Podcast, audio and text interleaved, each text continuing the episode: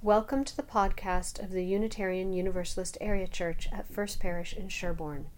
No matter who you are, who you love, we welcome you into our community of religious seekers. Please join us for our Sunday worship services each week at 10:30 a.m. More information can be found on our website at uuac.org or visit our Facebook page at Sherborn Unitarian Universalist. Enjoy the sermon.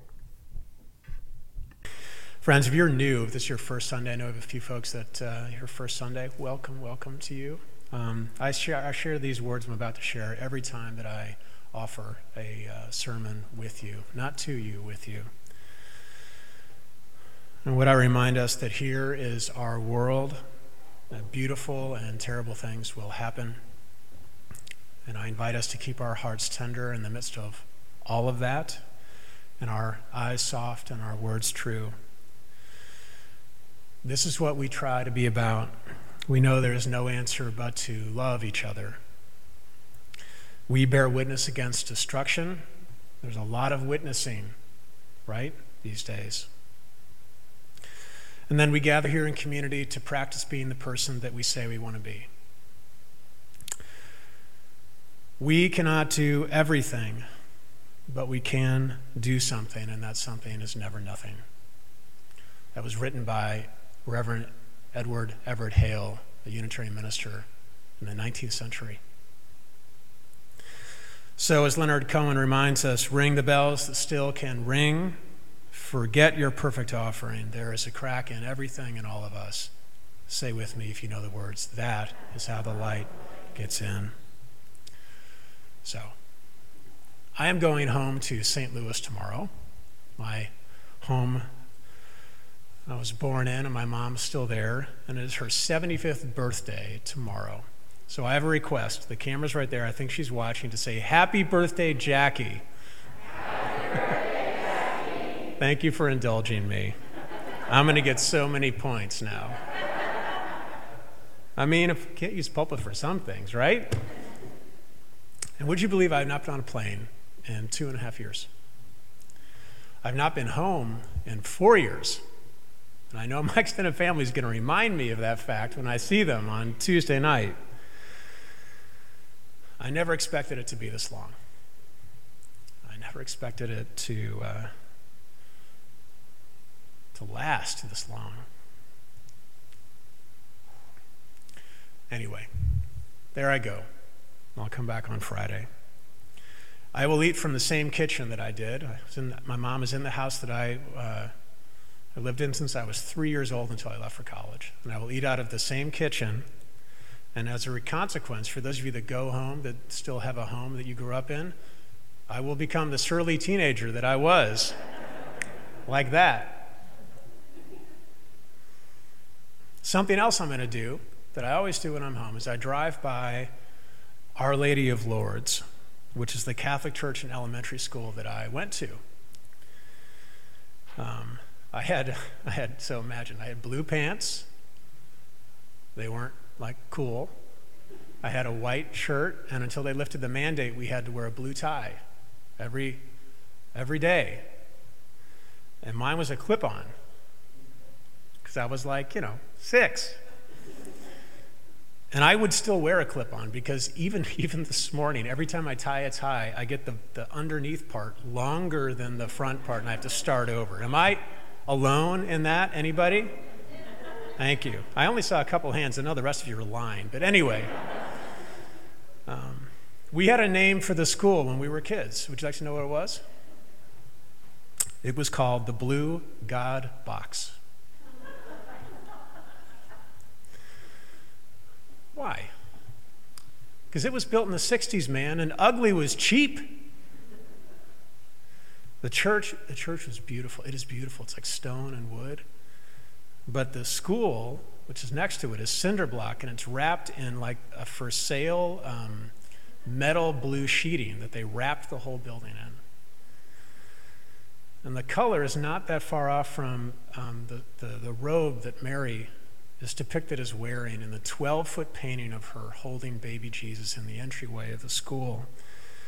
She is um, white skinned and she has blue eyes, just like Jesus does. I mention this because last week we voted on the eighth principle as a congregation. Of course, Mary and, and, and Jesus were Middle Eastern, they had brown skin. But the eighth principle asks us as a community to reckon with our, our racism as a, as a culture, as a community and to embrace multiculturalism. And I'm thinking about that painting and the way that it normalized for me how white, the way that I look, is the normal way to look. Right? But if you're expecting me to be more critical of my Catholic education, I'm going to disappoint you. I loved it there. Or at least nostalgia tells me that I loved it there. Because it was there at the school that I learned that God is love. And I learned that religion is love. And I learned that life life is a school for love. That's what I learned. Now you ask me, for those of you that had like bad experiences in your religious histories, because I know some of you really have. Like, like how come it was different for you? And all I can tell you is that even, even though we did have some really tough nuns and some terrible priests, it's there that I learned that religion and community, which is what we are, one thing that we do at our best, and Peter, you talked about this, is practice the simple act of coming up alongside one another. The simple act of coming up alongside one another. Out of our aloneness, out of our isolation, out of our prickliness, out of our anger, out of our fear, out of our awkwardness, out of our judgment. Just to come up alongside each other. And I was thinking about this yesterday, the examples.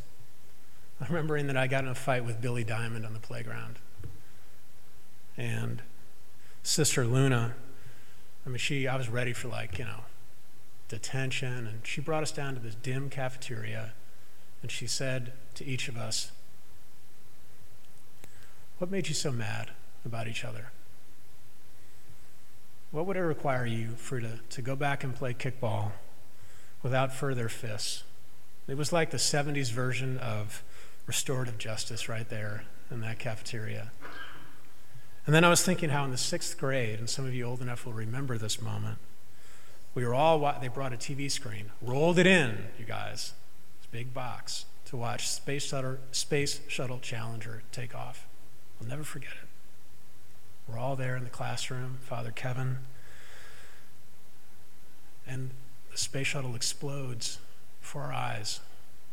Sixth grade. There's kids begin to cry. We're all silent.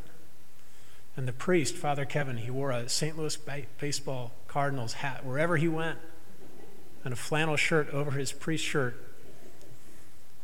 And he told us that God never meant for that to happen. God never meant for that to happen. It was a terrible accident and he affirmed just how sacred our feelings were. Come up alongside people. And I remembered how um, Danny Bruno, eighth grade classmate, how he died in a fall from a tree. And the whole school wrote cards to his family. He had seven siblings. He was Catholic.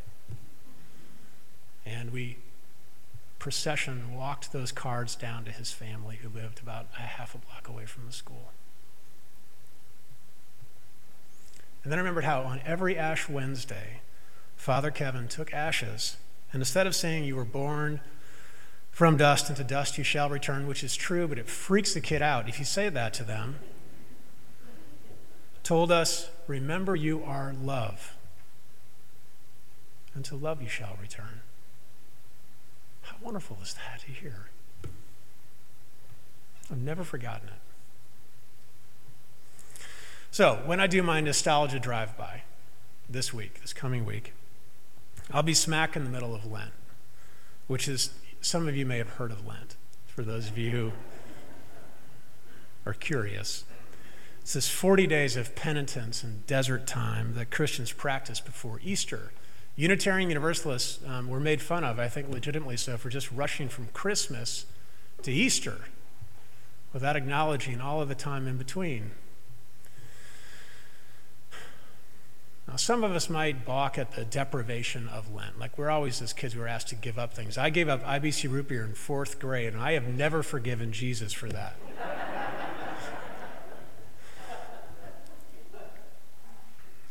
But anyway, we might like kind of just kind of resist the denialism, right? The, the punishment, the sort of whiff of punishment. But regardless of whatever you sort of feel or think about, whatever stripe of religion you might have,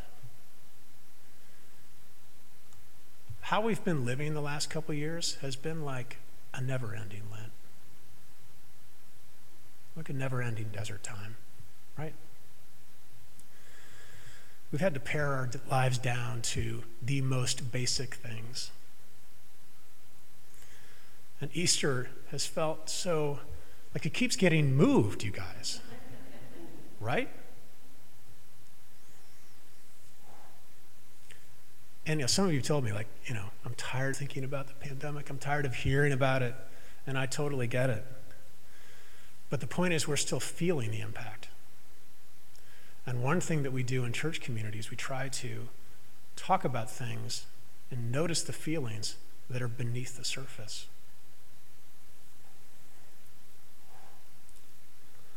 And one of the impacts on me, tell me if this is true for you, is that we have unlearned and fallen out of practice with just how much our lives are meant to be a school for love. A school one of the main lessons is coming out of our shells to come up alongside each other and see each other and comfort each other and stand up for each other and sing before each other. It's been so hard to be in a school of love. The School of Love has been out of session. It's been out of session. And this is my theory. I don't know if this is theology. And what happens when the School Love is out of session is that it gets easier to not notice that we are humans, you and I, together. And we get, it gets easier to dehumanize each other. And we do stuff like we scream at school boards about mask mandates. And we write laws in Florida that say, don't say gay.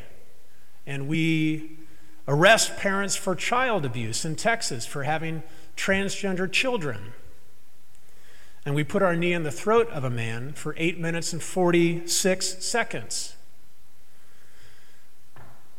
Or we watch and we see in Ukraine this week as a maternity ward is bombed and a library and a family with roller suitcases, a blue suitcase, as they sought to escape through a safe zone.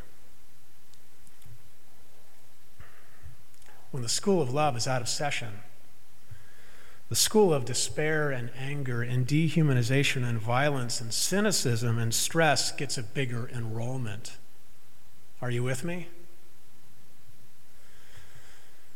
And we've been paying a steep price. The tuition of the school of despair is high. We are taking out steep loans. Can you tell I'm about to have two kids in college?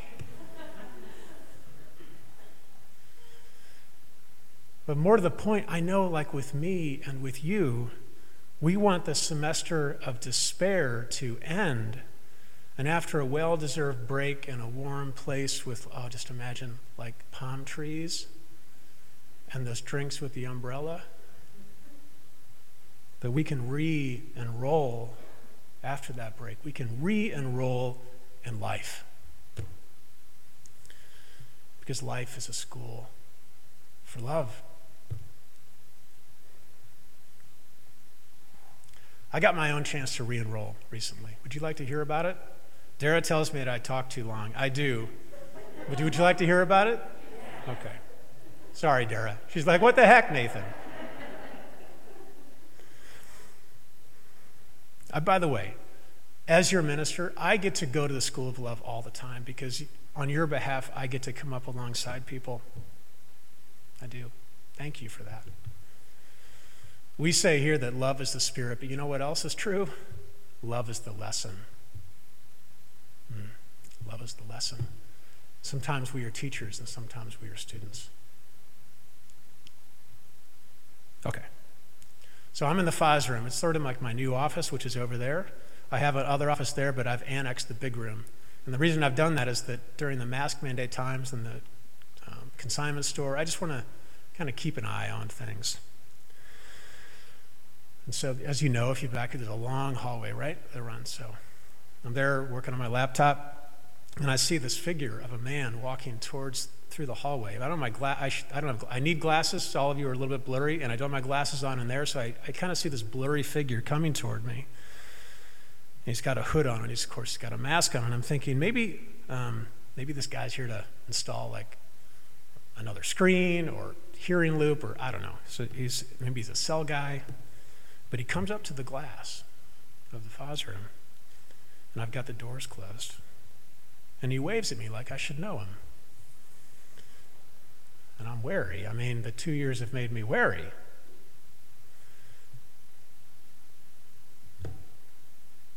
Church can be a good place for taking risks, maybe. So I wave him in.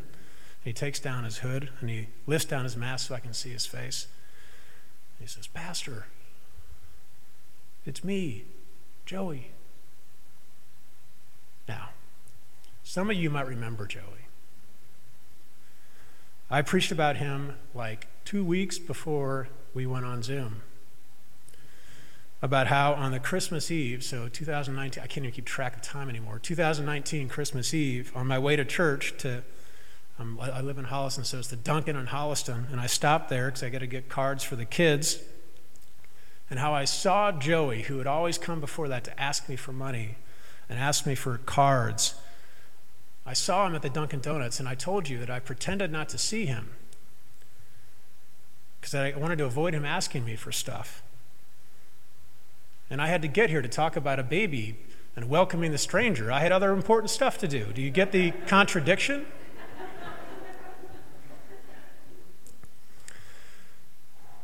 But then I was at the counter, you remember, and I felt guilty. So I bought some cards for him. And then I rushed out the door, and he was on his bike, and I yelled at him, Joey, Joey, Joey. And, and the, the, the skinny part of my tie is longer than the front part, and it's flapping in the wind. But he never heard me. And I went, I went back and looked at the sermon yesterday. And you remember, if you were here to hear that sermon, that I promised you that if he came back, I would, I would give him those cards and that I would talk to him rather than just ignore him. Do you remember that promise? But then the pandemic hit, and I mean, what the hell? I thought I would see him riding his bike on 16 sometimes, but you know, it wasn't. And I just wondered if that was just one of the people that, that COVID took, you know? This guy. I knew he's a smoker because I could smell it on him. I mean, so, Joey, I mean, wow. Hey, Pastor, how you been? I mean, he's got a Boston accent. I'm not going to try to do it, but because um, it turns into like a New York accent, sort of. Um, He's like, How you been? I'm like, like, how do you answer that question? I don't know. Not good? he goes, I said, but how, how you been? Like, last time I saw you, I don't know if you knew, but last time I saw you was Christmas Eve, 2019. And Pastor, he kind of ignores me and he says, Look, and he pulls out a flip phone. Kids, for those that are here, flip phone. Ask your, ask your families. It's hard to explain, but it's a flip phone. You flip it up. It's very old school. And he points to the arrows to flip through the photos. And then he shows me a flip phone of him holding a baby. He says, Pastor, that's my grandson. My daughter wouldn't talk to me for years because of stuff I did, he told me. But last year she called me to, to say that she had a grandson, she had a son, and that I was a grandfather, and that I could come and see him. Hmm.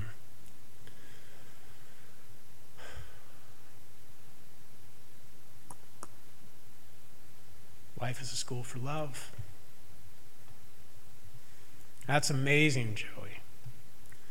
I'm really glad to see you. I mean, I'm really glad to see you. I'm really glad to know you're here. And then he goes, I mean, Pastor, you have any cards or anything? Doesn't miss a beat. Hey, man. Absolutely, I do.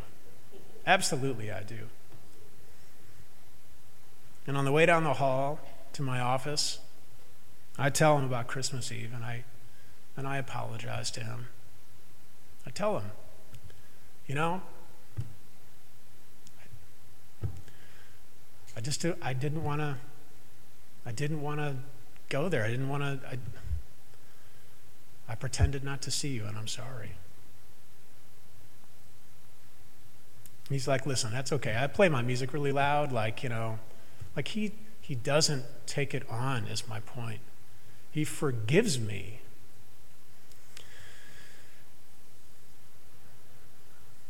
And we I give him, you know, I give him all the cards, you guys. And then he says he's got to go because now I'm the one holding him up. Friends, I'm just so grateful for chances to make amends. When you get to come up alongside somebody, whether it's the FAS room, maybe I'm going to just call that now our love school classroom. I just want you to remember. I want me to remember, and I want you to remember that despite all of the damage, not despite, in addition to all of the damage and the despair and the violence of these last couple years, of these last couple weeks, they are not the only lesson. Love is a lesson. Life is for love. This church is for love. I think of my pledge as my tuition to the school of love. You are for love. Each of you are for love, and I want you to not forget it. Remember you are love, and to love you shall return.